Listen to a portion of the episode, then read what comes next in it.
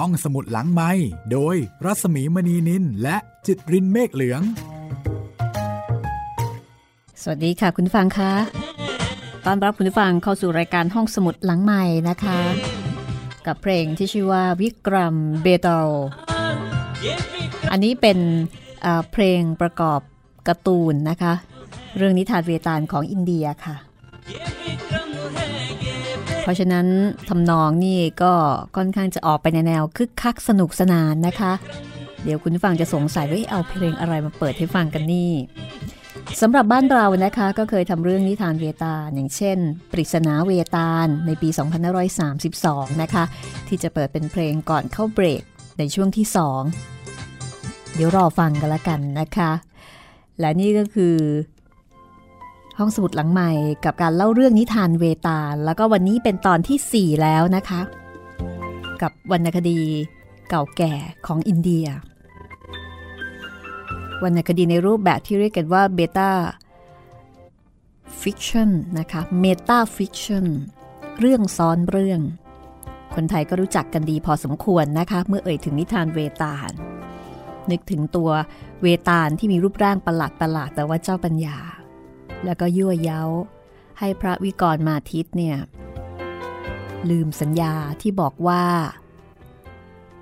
จะไม่โต้ตอบใด ๆ กับเวตาลไม่ว่าในกรณีใด ๆ ทั้งสิ้น แต่ทุกครั้งเวตาลก็จะเล่านิทานสนุก จนกระทั่งพระวิกรมาทิตเนี่ยอดไม่ได้ในการที่จะแสดงความคิดเห็นนะคะ จริง ๆ เรื่องของนิทานเวตาลเนี่ยนอกจากเนื้อเรื่องหมายถึงนิทานที่ที่เวตาลเล่าให้ฟังเนี่ยนะคะ ในเนื้อเรื่องชั้นแรก คือในส่วนของพระวิกรมาทิตกับเวตาลเนี่ยมันก็สะท้อนให้เราเห็นอะไรหลายอย่างเกี่ยวกับธรรมชาติของมนุษย์เหมือนกันนะคะว่า มนุษย์มีความอยากรู้อยากเห็น แล้วก็ทนไม่ได้ ถ้าเกิดว่าบางครั้งจะนิ่งเฉย ไม่ตอบในสิ่งที่เรารู้ เพราะรู้สึกว่าแหมมันมันอดไม่ได้นะคะ ต้องแสดงความเห็นแล้วก็ต้องพูด ถ้ารู้แล้วไม่พูดแหมบางทีมันอึดอัดยังไงก็ไม่รู้ เพราะฉะนั้นพระวิกรมาทิตนี่ถึงได้หลงกลเวตาลครั้งแล้วครั้งเล่า วันนี้นิทานเวตาลมาถึงตอนที่4นะคะตอนที่ 4 ของเรื่องนิทานเวตาลในฉบับของนมส ซึ่งเป็นฉบับที่แปลมาจากภาษาอังกฤษนะคะของริชาร์ดเบอร์ตันฉบับของนมส มีสีสัน เพลิดพริ้งเหลือเกินนะคะ อ่านสนุกค่ะ แต่ถ้าพูดถึง ความตรงต่อต้นฉบับ ฉบับของศาสตราจารย์ ดรศักดิ์ศรีแยมนัดดา อันนั้นเนี่ยแปลมาจากสันสกฤตโดยตรงนะคะ ฉบับของโสมเทวะก็จะมีความตรงกับต้นฉบับเนี่ยมากกว่าในแง่ของความถูกต้อง แล้วก็ครบทั้ง 25 เรื่องนะคะ แต่ว่าฉบับของนมสก็ได้ชื่อว่าอ่านสนุกเหลือเกิน บางคนบอกว่าแหมสนุกกับต้นฉบับเดิมอีก ใส่ไข่บ้างอะไรบ้างนี่ อืม อันนี้คนไทยเราเก่งนะคะ คือรับอะไรมาจากจากต้นตำรับเดิมเนี่ย แต่เราจะเอามาปรุงรสเป็นแบบไทยๆ อร่อยกว่าเดิมค่ะ นิทานเวตาลฉบับของนมสก็เหมือนกันนะคะ เพราะฉะนั้นในช่วงแรกเนี่ยดิฉันก็จะนำจากฉบับของนมสมาเล่าให้คุณได้ฟัง แล้วถ้าเกิดทั้งหมดจากฉบับของนมสก็จะขยับไปฉบับของอาจารย์ศักดิ์ศรีแย้มนัดดานะคะ แล้วก็ตอนที่ 4 วันนี้เนี่ยก็มาจากเรื่อง เรื่องที่1นิทานเบตาลเรื่องที่1นะคะ ซึ่งกล่าวถึงพระราชบุตร พระวัชระมุกุฎนะคะที่ไปเจอหญิงงามนางหนึ่งที่ริมสระและหญิงงามนางนั้นเนี่ยก็ได้ส่งสัญญา ส่งสัญญาณขออภัย ให้กับพระวชระมุกุฎนะคะโดยการเอาดอกบัวเนี่ยมาทำกิริยาต่างๆ แปลกๆที่พระวชระมุกุฎเองเนี่ย ก็งงๆเหมือนกัน กิริยานั้นก็คือ เอาดอกบัวดอกหนึ่ง ชูขึ้นไหว้ฟ้า แล้วก็เอาเสียบเกษา แล้วก็มาทัดที่หู เอามากัดด้วยฟัน แล้วก็เอามาเหยียบด้วยเท้า แล้วก็เอากลับขึ้นมาปักที่อก พระวชิรมงกุฎเนี่ย in love ลุ่มหลงมากไม่เป็นอันกินอันนอนนะคะ สหายรัก เหมือนกับเหมือนกับเป็นบอดี้การ์ดด้วย แล้วก็เป็นเพื่อนรักด้วยนะคะ ก็คือพุทธศีระเรียกง่ายๆกันละกันพุทธศีระเนี่ยเป็นลูกชายของอมาตย์ใหญ่ เป็นผู้ที่มีปัญญาฉลาดนะคะสามารถที่จะตีความสัญลักษณ์ของหญิงนางนั้นเนี่ยได้หมดทุกข้อ แล้วก็ทำให้รู้ว่าหญิงนางนั้นคือเจ้าหญิงปัทมาวดี แห่งเมืองกานาตกะ ก็เลยาพาพระวชระมุกุฎเนี่ยมาที่เมืองกันนาตกะนะคะ เพื่อที่จะหาทางได้พบกับเจ้าหญิง สาเหตุที่พามาเพราะว่าถ้าไม่พามาพระวชระมุกุฎนี่อาจจะถึงขั้นเดสมอรเรตแน่นอนเลย เพราะว่า คนที่ตกอยู่ในห่วงแห่งรัก แน่นอนว่าทนอยู่ไม่ได้นะคะ วัชรมุกุฎก็เลยอ้อนวอนเพื่อน ขอให้เพื่อนเนี่ยช่วยเหลือ พุทธศีระปกติเป็นคนที่ไม่ค่อยสนใจผู้หญิง รู้สึกว่าคนที่ตกอยู่ในห่วงแห่งความรักนี่ช่างดูโง่เขลาเหลือเกิน ตามภาษาคนเก่งนะคะ สมองสำคัญกว่าหัวใจ แต่ก็เห็นใจพระวชิรมุกุฎก็ก็เลยพามา พอมาถึงเมืองกันนาตกะ ก็ไปหาหมอดู ก็ไปเจอหญิงชรานางหนึ่งนะคะ หญิงชรานางนี้ก็บังเอิญนอกจากเป็นหมอดูแล้วเนี่ย ยังดูโง่เฮงคนเป็นด้วยนะคะ ดูลักษณะคนคือเขาไม่ได้ดูโง่เฮงหรอกดิฉันเรียกเอง ดูลักษณะคน แล้วพอเห็นบุคลิกของสองหนุ่มนี้เนี่ยก็ชอบใจแน่นอนนะคะ คนที่เป็นถึงพระพระราชบุตรกับอีกคนหนึ่งเป็นลูกชายของของอมมาตย่อมจะต้องมีโง่เฮงดีอะคือเป็นลูกผู้ดีมีตระกูลใช่ไหมอยู่ดีกินดีลักษณะโดยรวมก็ก็ก็คงจะดูดี หมอดูนางนี้ก็เลยเชื้อเชิญให้ชายหนุ่มทั้งสองเนี่ย มาพักที่บ้าน เอาละตอนนี้เกริ่นซะยาวเลย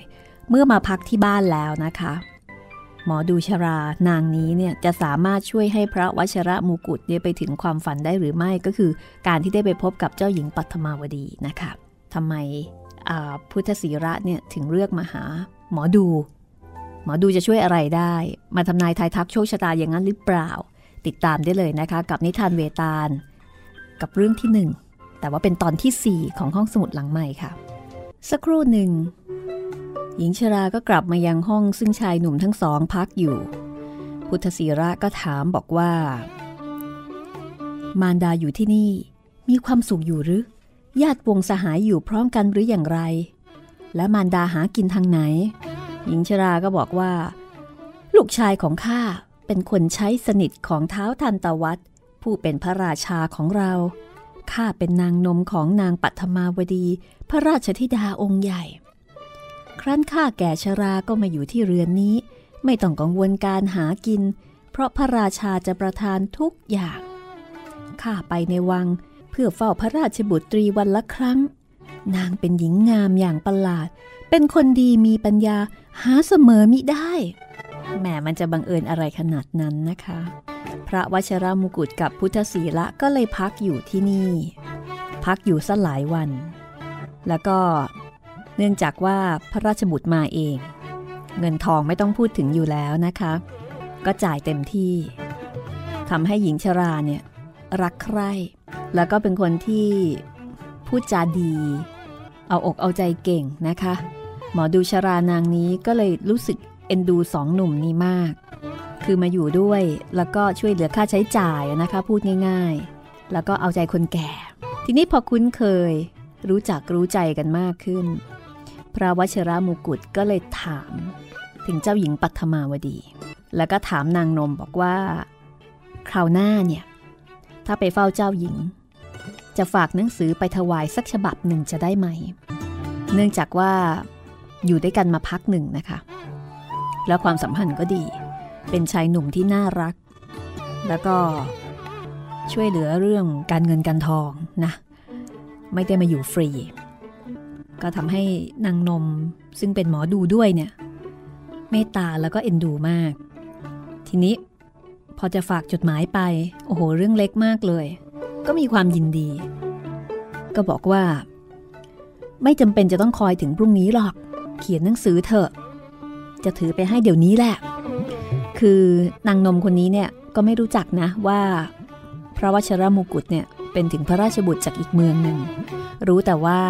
เป็นสองหนุ่มหน้าตาดี ฐานะดี นิสัยดีนะคะ น่ารัก แต่ไม่รู้ว่าเป็นใคร พอบอกว่า เดี๋ยวจะเอาจดหมายไปให้ เขียนเลย เอาไปให้วันนี้แหละ พระวชรมุกุฎก็โอ้โหแหมตัวสั่นด้วยความดีใจ รีบเสด็จไปหาพุทธศีระ ซึ่งกำลังนั่งอ่านหนังสืออยู่นอกเรือนนะคะ แล้วก็บอกว่าเนี่ยนางนมรับแล้วที่จะถือหนังสือไปถวายพระราชธิดา ปัญหาก็คือว่าจะเขียนยังไงดี จะผูกประโยคแล้วก็จะใช้ศัพท์แบบไหน ถึงจะถูกอกถูกใจนาง พุทธศีระได้ยินดังนั้นก็บอกว่า อย่ากังวลเลย เดี๋ยวจะทำให้ แล้วพุทธศีระก็ไปหยิบเครื่องเขียนมานั่งเขียนอยู่ครู่หนึ่งนะคะ ภารกิจนี้คนฉลาดอย่างพุทธศีระจัดการให้ได้ไม่ยากค่ะ เขียนแป๊บเดียวก็เสร็จนะคะ ปิดผนึก แล้วก็เขียนรูปดอกบัว ลงบนหลังเเข้าใจว่าคงคงจะหลังจดหมายหรือว่าหลังซองเนี่ยนะคะ คือปิดผนึกแล้วก็เขียนรูปดอกบัว ลงบนหลังผนึกดอกหนึ่งนะคะ แล้วก็ส่งถวายพระราชบุตรไป พระราชบุตรก็นำหนังสือนั้นไปส่งให้กับนางนม นางนมได้รับหนังสือก็รีบเข้าวัง ไปที่ตำหนักของพระราชธิดาตามเคย ฝ่ายนางปัทมาวดีค่ะ พอเห็นนางนมเข้าไปเฝ้า ก็เรียกให้นั่งแล้วก็ส่งสนทนาด้วยตามปกติ นางนมก็พูดถึงเรื่องอื่น ๆ อยู่สักครู่หนึ่งนะคะ แล้วก็วกกลับมาที่เรื่องนี้ โดยบอกว่า เมื่อท่านยังอยู่ในความเป็นเด็กอ่อนข้าได้เลี้ยงดูท่านมาด้วยความพักดีบัดนี้เทพพยดาให้รางวัลแก่ข้า ด้วยประทานความงาม ความไม่มีโรค และความดีแก่ท่าน ในเวลาที่ทรงจำเริญ เพียงนี้ หัวใจของข้าจะใครเห็นความสุขของท่านยิ่งยิ่งขึ้นไป ตราบชีวิตข้าหาไม่ ท่านจงอ่านหนังสือนี้ ซึ่งมาจากชายหนุ่มที่งามที่สุด และก็ดีที่สุด ซึ่งข้าได้เคยเห็นเป็นขวัญตาเถิด เมื่อพระราชธิดาทรงรับหนังสือไปทอดพระเนตรก็เห็นดอกบัวบนหลังผนึก พอทรงเปิดอ่านนะคะ ก็เจอกับจดหมายมีข้อความดังนี้ค่ะนมสนะคะทรงเขียนด้วยอินทรวิเชียนฉัน มีใจความว่าได้เห็นพระเพนโฉม ดุดโสมสว่างหน ราดเร้ากำดาวดน จิตเดือดบ่เหือดลง สอนทรงอนงแผลง พิษแซงจะเสียบองค์ ปักในหฤทัยตรง อุระแค้น เพราะแสนคม วันพบ ประสบพัก สุภลักษ์มโนรม อิ่มใจจะใคร่ชม บ่มิพริบกระยิบตา เพนโสมบ่เพนสี ดุดนี้ ณเวหา แสงส่อง บ่พองปลากดอย่างพระนางนวลงอนงามอารามโรดชวีโชดประชันชวน แข่งขัน ระจันทร์บวนสสิแน่จะแพ้นาง ยามยนพิมลโฉม อุระโหม พระเพลิงพราง ร้อนรัก ตระหนักกลาง จิตฆ่าสิขาดูน นางกลับและลับเนตร ก็ทเวททวีคูณ เราร้อนบ่ผ่อนพูน พิษรัก ประจักษ์แด คิดไปก็ใจหาย เพราะกระต่ายจะหมายแข เวียนหวัง ระวังแลสสิไซบ่ใยดี อานางสะอางรัฐวรคัตตยนารี โปรดด้วยอำนวยชี วะบอตัดสลัดตู อินทรวิเชียนฉันนี้ก็คงจะมีเฉพาะฉบับของนมสนี่ละค่ะ พระราชธิดาทรงอ่าน รู้ใจความตลอดแล้วก็ปรากฏว่าแสดงอาการพิโรธ ตรัสแก่นางนมด้วยสำเนียงอันขุนแค้นบอกว่า นี่ท่านเป็นอะไรไป ถึงบังอาจนำหนังสือนี้มาให้ คนโง่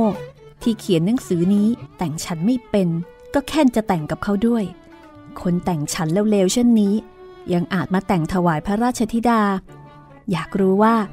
เรียนหนังสือมาแต่สำนักไหน ถึงเลวได้ขนาดนี้ นางพูดแล้วก็ฉีกหนังสือตอนที่บอกว่าสะสีไซบ่อใยดี ส่งให้นางนมแล้วก็ตรัสว่า ท่านจงเอาคำตอบนี้ ไปให้ชายที่แต่งฉันไม่เป็น และตัวของท่านเอง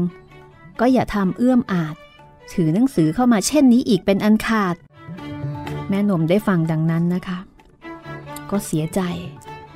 รีบกลับบ้านค่ะ พอเจอกับพระราชบุตรก็เล่าให้ฟังทุกประการ พระราชบุตร พอได้ฟังก็เสียใจ อกหัก คิดถึงการฆ่าตัวตายทันที ว่าเอ๊จะทำยังไงดีจะกระโดดน้ำผูกคอ แทงอก ยังไม่ทันจะตกลงว่าวิธีไหนจะดี ก็พอดีถึงที่พัก คือนางนมเนี่ยมาเจอกับพระวชิรมกุฎระหว่างทางนะคะ เจอแล้วก็รีบบอกเลยว่าผลเป็นยังไง พระวชิรมกุฎก็เดินทางกลับบ้าน มาเจอพุทธศีระ นั่งอยู่หน้าเรือน ก็เล่าให้ฟังด้วยความเสียอกเสียใจ ปรากฏว่าพุทธศีระนิ่งฟังตลอด แล้วก็ทูลว่า พระองค์ อย่าเพิ่งตีตนก่อนไข้จงตึกตรองใจความที่นางตรัสนั้นให้ถ่องแท้ก่อน ต่อไปข้างหน้า เมื่อพระองค์ได้สมาคมกับหญิงมากๆแล้ว จะทรงทราบว่า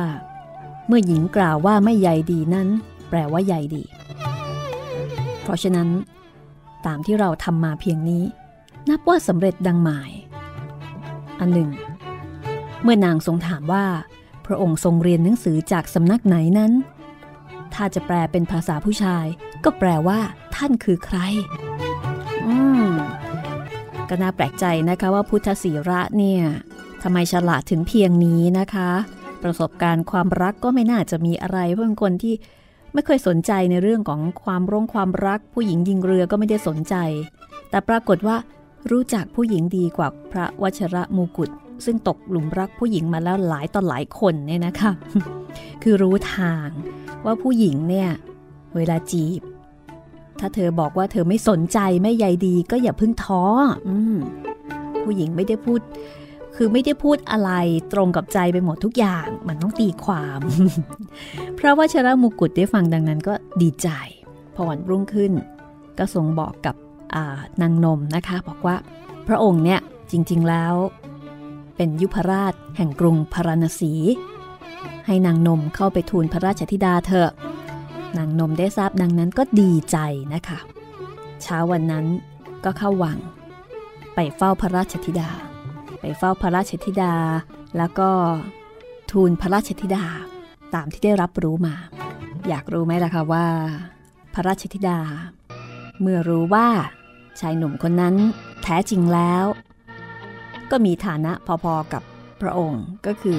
เป็นเจ้าชายเป็นเจ้าหญิงเหมือนกัน นางจะแสดงท่าที หรือมีคำตอบอย่างไรนะคะ ช่วงหน้าค่ะ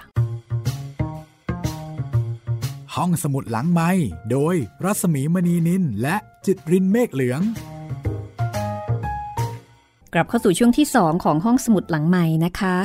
อยู่กับเรื่องนิทานเวตาลฉบับของนอมศค่ะ ซึ่งอ่านสนุกนะคะ มีข้อคิดคำคมสอดแทรกอยู่เป็นระยะระยะนะคะ มีการเขียนอินทรวิเชียนฉันให้อ่านด้วย ซึ่งต้นฉบับเดิมนี่ไม่มีนะ เอาละทีนี้ มาฟังกันต่อนะคะว่า หลังจากที่พุทธศีระตีความออก ว่าพระนางปัทมาวดีเนี่ย จริงๆก็มีความพึงใจล่ะ แล้วก็แอบถามมาว่าชายหนุ่มที่ส่งจดหมายไปเนี่ย มาจากไหน และเมื่อนางนม ได้รู้ฐานะที่แท้จริงของพระวชรามุกุฎว่าเป็นถึงพยุพราชนะคะ แห่งเมืองพาราณสี นางจะทูลบอกอย่างไร และเมื่อทูลบอกแล้ว พระราชธิดา จะว่าอย่างไรนะคะ เพื่อไม่ให้เป็นการเสียเวลาฟังกันต่อเลยก็แล้วกันเนาะทีนี้นางนมก็ไปทูลพระราชธิดา บอกว่า พระยุพราช ซึ่งนางได้ทำให้มีใจใฝ่ฝันตั้งแต่วันที่ได้เห็นกันริมสะ เมื่อวันขึ้นห้าข้ามเดือนก่อนนั้น ได้เสด็จมาที่เรือนของข้าพเจ้า และให้ข้าพเจ้ามาทูลว่า พระองค์เสด็จมาแล้ว นางทำกิริยาเป็นสัญญาที่ริมสะอย่างไร กระจงทำตามสัญญานั้นเถิด พระราชบุตรองค์นี้ ทรงศักดิ์สมควรแก่ท่านโดยแท้ ท่านจงฟังคำข้าพเจ้าเถิด พระนางปัทมาวดีได้ทรงฟัง ปรากฏว่า มีมีท่าที ที่โกรธเกรี้ยวยิ่งกว่าครั้งก่อนค่ะทำเป็นฉุนเฉียว เสด็จลุกไปแล้วก็เอากระแจจันเนี่ยละเลงบนพระหัตถ์ทั้งสองข้างตตบเข้าที่แก้มของนางนมทั้งสองแก้ม แล้วก็บอกว่า ท่านจงรีบไปจากวังนี้โดยเร็ว มิฉะนั้นจะต้องรับโทษยิ่งกว่านี้ ท่านจำไม่ได้หรอ ว่าข้าห้ามไม่ให้เอาเรื่องนี้มาพูดต่อไปเป็นอันขาด นางนมก็ออกจากวัง ไปทูลพระวชิรามุกุฎนะคะ ต่างคนต่างเสียใจว่าไม่น่าจะไปเชื่อพุทธศีระเลย พอเล่าความให้พุทธศีระฟังนะคะ พุทธศีระก็บอกว่าอย่าตกใจ การที่พระราชธิดาเอากระจจันทาแก้มนางนมด้วยนิ้วสิบนิ้วนั้น หมายความว่า กลางคืนยังมีแสงพระจันทร์อยู่อีกสิบคืน เมื่อพ้นสิบคืนไปแล้ว นางจะออกมาพบพระองค์ในที่มืด พระองค์จงหักความกระวนกระวายในพระไทยคอยไปอีกสักสิบวันเถิด พุทธศีระ ทูลแปลกิริยา แห่งพระราชธิดาแล้ว ก็ทูลต่อไปว่า เจ้าหญิงพระองค์นี้ เห็นจะฉลาด เกินกว่าที่จะเป็นความสุขแก่สามี อันนี้คงจะเป็นความคิดเห็นของผู้แปลนะคะ เพราะฉะนั้นพระราชบุตรควรจะหยุดยั้งชั่งพระไทยดู พูดง่ายๆ ตามภาษาผู้ชาย มีเมียฉลาดนี่ลำบากนะคะ ไม่น่าจะมีความสุขทำอะไรก็รู้ทันไปหมด ในที่นี้ไม่ใช่เพียงแค่รู้ทัน แต่น่าจะรู้เกินสามีอีกต่างหาก เพราะฉะนั้นให้คิดให้ดี ตอนนี้ยังมีเวลาถอนตัว พุทธศีระก็เตือนนะคะ แต่แหมมาเตือนคนที่กำลังตกหลุมรักไม่มีทางแล้วค่ะ ครั้นพ้นกำหนด 10 วันไปแล้ว ชายหนุ่มทั้งสองก็ให้นางนมเนี่ย เข้าไปเฝ้าพระราชธิดา คราวนี้ นางเอาย่าฝรั่นทานิ้วพระหัตสามนิ้ว ประเอาไว้บนแก้มของนางนม พุทธศีระก็ตีความบอกว่านางขอผลัดอีกสามวัน ทีนี้พอถึงวันที่สี่นางนมเข้าไปเฝ้าอีกครั้งหนึ่ง ครั้งนี้พระราชธิดากริ้วมากนะคะส่งฉุดตัวนางนมไปที่ประตูด้านทิศตะวันตกทรงผลักให้ออกประตูนั้น แล้วก็ตรัสว่าถ้ากลับเข้าไปอีกจะตีด้วยแส้พุทธศีระก็ตีความว่าพระราชธิดาเนี่ยเชิญพระราชบุตรให้เสด็จไปพรุ่งนี้เวลากลางคืน แล้วก็ให้เข้าทางด้าน ประตูทิศตะวันตก ครั้นเวลากลางคืนวันรุ่งขึ้น พุทธศีระก็ทูลเตือนพระวชระมุกุฎให้เตรียมพระองค์นะคะ พอถึงเวลาเที่ยงคืน ชายหนุ่มทั้งสอง ก็พากันออกเดินไปยังประตูด้านตะวันตก พอถึงประตู ก็เห็นว่าประตูนั้นเปิดงับเอาไว้เฉยๆ พุทธศีระย่องเข้าไปดู เห็นนายประตูนั่งหลับ แล้วก็หญิงคนหนึ่ง มีผ้าคลุมหัวยืนคอยอยู่ข้างใน พุทธศีระก็ย่องไปทูลพระราชบุตร พระราชบุตรก็เสด็จย่องเข้าประตูไป พุทธศีระคอยอยู่สักครู่หนึ่งก็กลับที่พัก ฝ่ายพระราชบุตรนะคะ พอเข้าไปในประตูแล้ว หญิงที่ยืนคอยอยู่เนี่ยคือที่ที่คลุมหัวยืนคอยอยู่เนี่ยนะคะ ก็เป็นคนของพระราชธิดาที่ส่งมารับ พอเห็นเจ้าชายมาก็จับพระหัตถ์ทำสัญญาให้เดินเบาๆ แล้วก็ นำไปตามทางมืด สักครู่หนึ่ง ก็พากันขึ้นไปบนตำหนักของพระราชธิดา เมื่อไปถึงค่ะ ก็เห็นห้องซึ่งงดงาม ตกแต่งด้วยเครื่องบำรุงความสำราญต่างๆ มีกลิ่นเผาเครื่องหอม แล้วก็กลิ่นดอกไม้ หอมตลบไปทั้งห้อง มีตะเกียงเงิน ซึ่งจุดน้ำมันหอมส่งกลิ่นหอมอันพึงสูดดมก็เรียกว่าบรรยากาศปรื่นรมมากนะคะ สักครู่หนึ่ง พระราชธิดา เสด็จเข้ามาเปลื้องผ้าคลุมพระพักออก เมื่อพระวชิรมุกุฎเห็นพระพักของนาง แน่นอนนะคะเป็นนางเดียวกัน พระวชิรมุกุฎก็สะดุ้งด้วยความยินดี นางเชิญให้พระราชกุมารนั่ง แล้วก็ทรงฉโลมพระองค์พระราชกุมารด้วยกระแจจันทร์โปรยน้ำกุหลาบถวาย แล้วก็โบกพัด อันทำด้วยขนนกยูงมีด้ามทอง ทั้งสองพระองค์ก็ส่งสำราญในความรัก เวตาลเล่ามาถึงตอนนี้นะคะ ก็หยุดพักอยู่ครู่หนึ่ง แล้วก็เล่าต่อไปบอกว่า พอรุ่งเช้า นางปัทมาวดีก็ซ่อนพระราชกุมารเอาไว้ในที่ลับ พอตกกลางคืนก็ทรงพระสำราญอย่างคืนก่อน วัชรมกุฎก็มีความสุขเหลือเกินนะคะ ลืมโลกลืมทุกสิ่งทุกอย่าง คงเหลืออยู่แต่โลกในตำหนักของนางอันเป็นที่รักเท่านั้น นมสซึ่งเป็นผู้แปลนะคะ บอกว่า ฝ่ายนางปัทมาวดีเป็นหญิงเฉลียวฉลาด เมื่อได้สามีที่ปัญญาอ่อนก็ยิ่งผูกรักแน่นขึ้น ดังคำโบราณกล่าวว่า คนตรงข้ามกันในเชิงปัญญาย่อมล่อใจกัน จริงหรือคะ ในชั้นต้นนางแต่งตั้งให้ สามีเนี่ยเป็นปราด คือเข้าใจว่าสามีนี่เป็นคนฉลาด แล้วก็อธิบายว่าเป็นคนน้ำนิ่งไหลลึก เมื่อพระราชกุมารไม่ใคร่ตรัส ก็นึกว่า คงจะมีความคิดรุ่งโรจน์นิ่งไว้ในพระราชหฤทัยนะคะ คือคิดว่าไอการที่ไม่ค่อยพูดเนี่ยน่าจะเป็นคนน้ำนิ่งไหลลึก คือสามารถตีความสัญญลักษณ์ที่นางแสดงออกไปได้เนี่ยยังไงยังไงต้องฉลาดแน่นอน ไม่ใช่คนธรรมดานะคะ ก็คิดว่าพระราชกุมารเนี่ยคงจะตีความสัญลักษณ์ต่าง ๆ ด้วยพระองค์เอง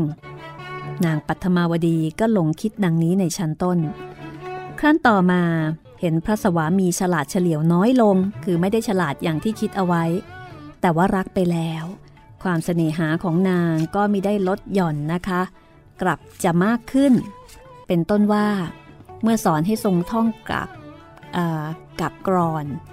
แต่ว่าพระวชระมกุฎเนี่ยจำไม่ค่อยได้ นางก็เห็นเป็นเรื่องขำน่ารัก น่าเอ็นดูนะคะ พูดจาอะไรผิดไป ก็เห็นเป็นความน่ารัก คนกำลังรักกันนะคะทำอะไรก็น่ารักไปหมด แต่ต่อมานางก็เริ่มสงสัย ว่าน่าจะมีใครอีกคนหนึ่ง ซึ่งลุงรู้กับพระสวามีในเรื่องการลอบรักกับนาง คือดูแล้วเนี่ยสามีไม่ฉลาด ไม่น่าจะตีความสัญญลักษณ์ที่นางทรงแสดงไปได้ เพราะฉะนั้นน่าจะมีใครอีกคนหนึ่งเป็นที่ปรึกษาแง่มๆเลยนะคะ แต่นางก็ไม่ได้ถามไปตรงๆ เป็นแต่สังเกต สังเกตวาจาที่ตรัส แล้วก็ทูลไล่เลียงอ้อมขอม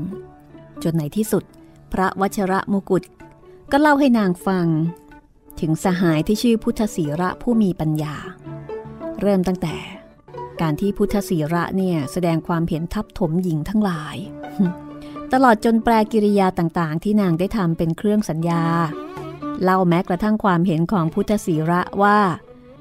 พระนางเนี่ยฉลาดเกินที่จะเอามาเป็นเมีย คือบอกว่าเมียที่ฉลาดเนี่ยไม่น่าจะให้ความสุขกับผัวได้อะไรประมาณนั้นนะนะ นางปัทมาวดีได้ฟังก็คิดในใจว่า ฉลาดฉลาดแบบนี้ เก็บเอาไว้ไม่ได้แน่ อันตราย อันตรายกับนางนะคะ คือสามีไม่ค่อยฉลาดแต่มีเพื่อนฉลาดแบบนี้ อันตรายมาก แต่เนื่องจากนางเป็นคนฉลาด นางก็ตรัสชมความฉลาดของพุทธศีระ แล้วก็บอกว่า โอ้โห รู้สึกถึงบุญคุณของชายผู้นี้ที่ช่วยให้นางเนี่ยได้พบกับพระวชระมกุฎแล้วก็ได้มีความสุขด้วยกัน แต่นางก็ต้องการที่จะขอบคุณพุทธศีระสักครั้งหนึ่ง ฝ่ายพระวชระมกุฎนะคะ ก็ซ่อนตัวอยู่ในตำหนักของนางปัทมาวดีเนี่ยประมาณหนึ่งเดือน ก็ลำลึกถึงโลกภายนอก ตอนนี้ เนื่องจากว่าไม่ได้ออกมาเห็นเดือนเห็นตะวัน อยู่แต่ในห้องได้แต่กิน ไม่ได้ออกกำลังกายนะคะ ก็ไม่ค่อยแข็งแรง เริ่มอึดอัด ไม่เป็นสุข วันหนึ่ง ก็ทรงนึกขึ้นมาได้ว่าทรงทิ้งเมืองมาก็นานแล้ว แล้วก็ทิ้งสหายคือพุทธศีระ เริ่มคิดถึงเพื่อน ว่าพุทธศีระเนี่ยจะเป็นอย่างไรบ้าง จะสุขทุกข์อย่างไร ก็ไม่รู้เลย ขณะนั้นนะคะ นางปัทมาวดี ก็ได้เข้ามาหาพระสวามี ก็คุยกัน แล้วก็ได้รู้ความคิดของพระวชระมูกุฎว่าคิดถึงบ้าน แล้วก็คิดถึงเพื่อน ก็ตรัสบอกว่า พระองค์เสด็จอยู่ที่นี่ พระหฤทัย ออกไปอยู่กับสหายเช่นนี้ จะมีความสุขอย่างไรได้ พระองค์ทรงซ่อนความในพระหฤทัยไว้ด้วยเหตุใด เกรงว่าถ้าข้าพเจ้าทราบ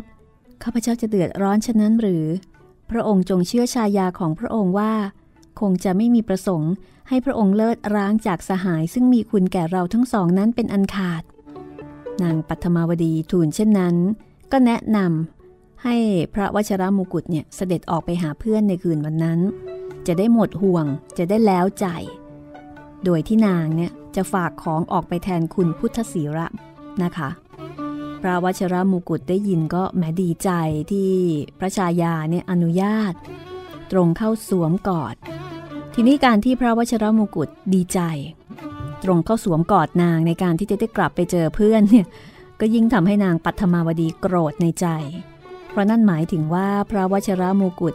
ยินดีที่จะทิ้งนาง เพื่อไปหาสหาย อันนี้ก็เป็นผู้หญิงโดยแท้นะคะ นางเกรงจะซ่อนความโกรธเอาไว้ไม่ได้ ก็รีบหนีไปจัดของ ที่จะจัดไปประทานพุทธศีระสำหรับผู้หญิงก็อยากจะให้ผู้ชายเนี่ยเห็นตนเองเป็นคนพิเศษเพียงคนเดียว เห็นเพื่อนสำคัญกว่านี่ก็โกรธนะคะ ความโกรธของผู้หญิงฉลาดก็ยิ่งน่ากลัว สักครู่หนึ่งนางก็ กลับเข้ามาในห้อง ถือถุงบรรจุของกินส่งไปถวายบอกว่าเอาไปมอบให้กับพุทธศีระ เป็นของที่ทำเองกับมือเลยนะ จากนั้นค่ะ วัชรมกุฎก็ร่ำลานางอันเป็นที่รัก สวมกอดครั้งแล้วครั้งเล่า แล้วก็เสด็จเล็ดลอดออกจากวัง แล้วก็รีบเดินทาง กลับไปที่บ้านของหญิงนางนม ในเวลานั้นเป็นเวลาเที่ยงคืนนะคะ พุทธศีระยังไม่หลับค่ะ นั่งอยู่หน้าบ้าน เมื่อพระราชบุตรเสด็จไปถึง ต่างก็แสดงความยินดี พระวชรามุกุฎแสดงความร้อนพระทัยที่เห็นพุทธศีระเนี่ยสู้ผอม พุทธศีระก็บอกว่า ไม่ได้ยินข่าวคราวจากพระวชรามุกุฎนะคะ ก็ร้อนใจด้วยความเป็นห่วง กินไม่ได้นอนไม่หลับ ก็เลยผายผอมไป พระวชระมุกุฎก็อธิบายถึงชีวิตในวังว่าสุขสำราญเพียงใด แล้วก็เอ่ยชมนางปัทมาวดี ว่าโอ้โห ราวกับเทพธิดาเลยทีเดียว เป็นผู้หญิงที่ทั้งงาม แล้วก็แสนจะเฉลียวฉลาดทุกประการ ก็เล่าเรื่องต่างๆ ให้ฟัง พุทธศีระได้ยินรับสั่ง ชื่นชมนางปัทมาวดียืดยาว ก็ได้แต่โครงศีรษะยิ้ม แล้วก็ไม่ได้กล่าวประการใด วัชระมกุฎก็บอกว่า ความสำราญของท่าน อยู่ในความลบหลู่ปัญญาของผู้อื่น ไม่เปลี่ยนแปลงบ้างเลย ท่านคงจะอิจฉานางเสียแล้วละมั้ง อิจฉาว่านางเนี่ยมีปัญญา แล้วก็อิจฉาว่านางรักข้า ท่านจงเชื่อข้าว่า นางปัทมาวดีนี้ ดีอย่างหาที่เปรียบไม่ได้ ถึงแม้ว่าท่านจะเกลียดผู้หญิง เมื่อได้ทรงคำสรรเสริญที่นางกล่าวถึงท่าน ทราบคำที่นางสั่งมาถึง แล้วก็ทราบรสแห่งของกินที่นางฝากมาประทานท่าน ท่านก็คงจะอดชมนางไม่ได้เป็นแน่ เอาละนี่แน่ท่านจงกินขนมนี้เถอะ นางฝากมาให้ท่านโดยเฉพาะทีเดียวนะ แล้วก็เป็นขนมที่นางเนี่ยทำด้วยมือของนางเองเลยทีเดียวพุทธศีราก็บอกว่า นางสั่งมาถึงข้าพเจ้าอย่างไรได้ อย่างไรนางจึงฝากของมาประทาน นางไม่ทรงทราบว่า มีข้าพเจ้าอยู่ในโลกนี้นี่นา พระองค์ไปรับสั่งถึงข้าพเจ้าขึ้นแล้วกระมัง พระวชระมงกุฎก็บอกว่า คืนหนึ่งข้านั่งอยู่คนเดียวกำลังคิดถึงท่าน แล้วก็มีอาการซึมเศร้าไป นางเข้ามาพบก็เลยถามขึ้นข้าก็เลยตอบตามความจริง แล้วก็เล่าให้นางฟังถึงความฉลาดเฉลียวของท่าน พอนางรู้ก็อนุญาตให้ข้าเนี่ยออกมาหาท่าน แล้วก็ส่งขนมนี้มาให้ท่านกินด้วย ท่านจงกินให้สมกับศรัทธาของนาง คือพระวชรมงกุฎนี่ก็ดีใจ ที่นางปัทมาวดีเนี่ยมีความรู้สึกที่ดีต่อพุทธศีระ ดีใจที่เมียเนี่ยรักเพื่อนด้วย แต่พุทธศีระไม่ดีใจนะคะ กลับทูลว่า พระองค์จงประทานอภัยแก่ข้าและทรงฟังคำที่ข้าทูลนี้เถิด การที่รับสั่งบอกชื่อข้าพเจ้าแก่นางนั้นไม่ดีเลย ผู้ชายไม่ควรทำให้ผู้หญิงรู้ได้ว่า ความลับ ซึ่งนางบอกแก่มือซ้ายแห่งชายนั้น ทราบไปถึงมือขวา ถึงยิ่งทราบไปถึงคนอื่นด้วยแล้ว ยิ่งร้ายใหญ่ อีกอย่างหนึ่ง การที่ทรงสำแดงให้นางทราบว่า ทรงพระเมตตาข้าพเจ้านั้น ยิ่งไม่เป็นการดี เพราะผู้หญิงย่อมจะเกลียดเพื่อนของชายที่รัก พระยุพราชก็ตรัสว่าข้าจะทำอย่างไรได้ เมื่อข้ารักนาง ข้าก็ไม่อยากปกปิดข้อความอะไร เมื่อนางถามข้าก็บอกตรงๆเท่านั้น พุทธศีระก็เลยทูลว่า พระหทัยเช่นนี้เมื่อพระองค์จำเริญพระชนยิ่งขึ้น ก็คงจะเปลี่ยน เพราะจะทรงทราบได้ว่า ความรักระหว่างหญิงกับชายนั้น คือการเล่นซึ่งต้องใช้ปัญญาระหว่างคนสองคนที่มีเพศต่างกัน โดยฝ่ายหนึ่งเพียรจะเอาเปรียบมากที่สุด อีกฝ่ายหนึ่ง เพียรจะเสียเปรียบน้อยที่สุดที่จะเป็นได้ คนทั้งสอง ต่อสู้กันบนกระดานสกาเช่นนี้ ฝ่ายที่ปัญญาแหลมกว่า และชำนาญกว่าย่อมชนะเสมอ การไม่พูดนั้น เป็นสิ่งที่หัดทำได้ ถ้าพระองค์ทรงซ้อมอยู่สักปีหนึ่ง จะทรงเห็นว่าการเปิดความลับนั้นยากกว่าการปิดซะอีก ถ้าจะกล่าวถึงขนมที่นางประทานมานี้ ข้าพเจ้ายอมเอาชีวิตข้าพเจ้าเป็นสินพนันกับชีวิตหมา ว่าขนมนี้ผสมด้วยยาพิษเป็นไปได้อย่างไรนะคะ ในการที่จะบอกว่าขนมที่นางประทานมา แล้วก็บอกว่าทำมากับมือเพื่อเป็นการขอบคุณในความช่วยเหลือของพุทธศีระนั้น เป็นขนมผสมยาพิษพระวชิรมกุฎไม่เชื่อเด็ดขาด แต่พุทธศีระก็ยืนยันนะคะ ความจริงจะเป็นอย่างไรติดตามได้ตอนหน้านิทานเวตาล ห้องสมุดหลังไม้โดยรัสมีมณีนินและจิตรินเมฆเหลือง